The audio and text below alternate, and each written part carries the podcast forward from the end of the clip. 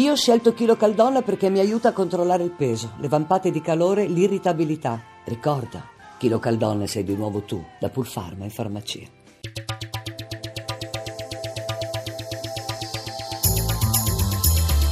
G R uno Economia. Buonasera, Dana Trebi. Borse europee positive in attesa della decisione della Federal Reserve sui tassi di mercoledì e a ridosso, probabilmente già domani, dell'avvio della Brexit e il punto con Sabrina Manfroi in diretta dalla sede di Milano. Cauto rialzo, come dicevi, per le borse europee, bene anche Milano sul finale più zero virgola venticinque per cento, Londra più zero virgola trentatré per cento, Francoforte più zero virgola ventidue per cento, Parigi più zero virgola tredici per cento, a Wall Street indici, indici contrastati, Dow Jones perde lo zero virgola sedici per cento. Per quanto riguarda i titoli di Piazza Affari, Maglia Rosa oggi a Fiat Chrysler salita del due virgola ventisei per cento, seguita da Banca Mediolanum più due virgola ventiquattro per cento, per quanto riguarda invece i titoli in calo, Azzimut perde il due virgola cinque per cento, Jux perde oltre due punti percentuali. Da segnalare fuori dal listino principale la corsa del Sole ventiquattro Ore. In questo momento a Milano è in corso il C D A del gruppo editoriale, il titolo strappa più undici virgola settantanove per cento dopo essere stato sospeso per eccesso di rialzo. Lo spread chiude invece a centonovanta punti base, il rendimento si allarga al due virgola trentacinque per cento, l'euro è ancora sotto quota uno virgola zero sette sul dollaro. Linea allo studio. Grazie Manfroi e benvenuto al professor Leonardo Becchetti, ordinario di Economia Politica all'Università di Roma Tor Vergata. Partiamo dall'allarme del governatore di Banca Italia Ignazio Visco, che in occasione di un convegno sui sessanta anni dei Trattati di Roma dice: rischio paralisi politica mai così elevato, serve una risposta unitaria. E allora sentiamo prima il servizio di Amalia Carosi, poi lo commentiamo insieme. Non si può ignorare l'euroscetticismo che è crescente negli Stati membri dell'Unione Europea. Anche se non maggioritario, esso rischia di condizionare la capacità delle istituzioni europee di sviluppare politiche e strumenti comuni per progredire nell'integrazione. Per il governatore della Banca d'Italia sono le incertezze politiche su Brexit e Trump ad alimentare un pessimismo che può scoraggiare il senso di fiducia dei cittadini nelle istituzioni. A preoccupare Ignazio Visco, che alla Farnesina ha ricordato i sessanta anni dei trattati europei, sono anche le politiche economiche e monetarie di Bruxelles, rimaste a metà. Ancora Ignazio Visco. Questa incompletezza genera di per sé instabilità e in una spirale perversa rischia di determinare l'adozione di politiche nazionalistiche. Il governatore della Banca d'Italia ha poi ricordato che il modo migliore per ridurre il debito del nostro paese è quello di far crescere di più la nostra economia, e solo percorrendo questa via sarà possibile mantenere la credibilità sui mercati finanziari, ai quali dobbiamo dobbiamo ricorrere non solo per finanziare il disavanzo, ma anche per il rinnovo del debito. Bene, allora professore, riguardo a quanto ha detto il governatore, lei come la pensa? Beh, senz'altro siamo a un cambio importante. Sappiamo che se il sistema elettorale resta questo, ci sarà bisogno di maggioranze ampie, probabilmente di costruire delle coalizioni, non ci sarà un unico vincitore. E questo pone senz'altro un problema, soprattutto in un paese come il nostro, che è un paese tendenzialmente molto conflittuale. Faccio un esempio, io spesso ho citato il caso tedesco, dove i due maggiori partiti, avendo verificato di non avere la maggioranza alle elezioni scorse, hanno deciso di governare insieme con una gross coalition, con grande spirito di disciplina e, e hanno fatto il bene del paese.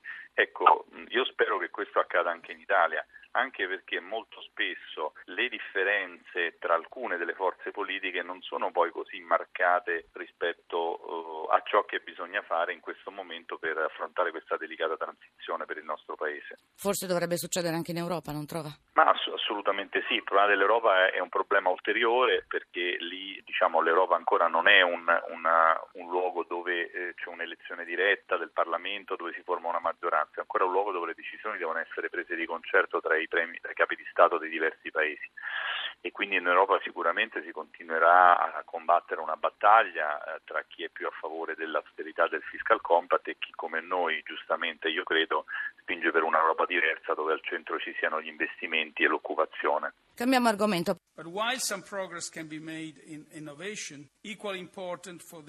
Innovazione prioritaria tanto quanto il rafforzamento della produttività, ha affermato in un convegno con l'M I T a Francoforte il presidente della B C E Mario Draghi. Potremmo ottenere grandi benefici sulla produttività, ha aggiunto, diffondendo meglio le tecnologie che abbiamo. C'è ancora molto che può essere fatto per invertire il rallentamento appunto, e disperdere il pessimismo. Un messaggio che arriva nel giorno in cui l'Istat diffonde i dati sulla produzione industriale italiana, dati che danno per gennaio un allentamento del due per cento ed è il primo calo tendenziale dopo cinque aumenti consecutivi. Sentiamo il servizio di Paola Bonanni e poi commentiamo insieme. Cala del due virgola tre per cento su base mensile e dello zero virgola cinque per cento su base annua la produzione industriale italiana. Un duemiladiciassette iniziato malissimo, secondo le associazioni dei consumatori, numeri che devono comunque tener conto come la media dei tre mesi novembre e gennaio mostri un aumento dello zero virgola cinque per cento rispetto al trimestre immediatamente precedente. Per trovare una contrazione maggiore, secondo i dati resi noti dall'Istat, bisogna tornare a gennaio duemiladodici, quando il calo era stato del due virgola otto per cento. Come soluzione occorre puntare sull'innovazione, secondo la presidente del terziario donna di Confcommercio, Patrizia Di Dio. Il mercato premia l'idea, il know-how, il prodotto, il servizio, indipendentemente dal sesso. Quali sono i settori dove maggiormente si vede la presenza femminile nell'impresa? Sono quelli del commercio, dei servizi, del turismo e dei trasporti. A crescere, secondo l'Istat, sono i dati riferiti all'energia,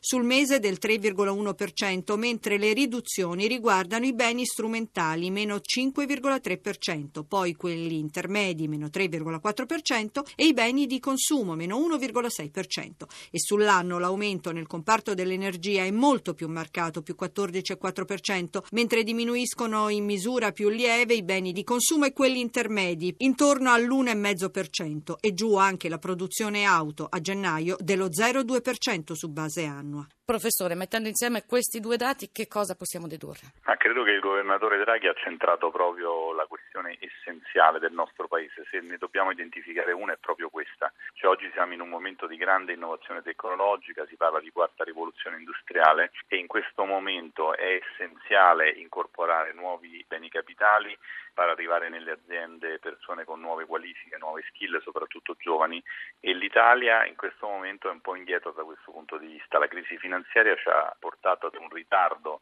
piuttosto importante sugli investimenti e, e anche sull'assunzione di giovani altamente qualificati. Il governo eh, è parzialmente riuscito a eh, fare marcia indietro su questo tema, perché con eh, la scelta di eh, incentivare l'acquisto dei nuovi macchinari, il superammortamento, ha preso secondo me la direzione giusta. Se guardiamo gli ultimissimi dati vediamo che la domanda di investimenti privati in macchinari si è ripresa, ma questa strada va assolutamente rinforzata, non dimenticando però che la produttività non è solo eh, attraverso l'acquisto di nuovi beni capitali, ma anche e soprattutto dipende dal sistema paese.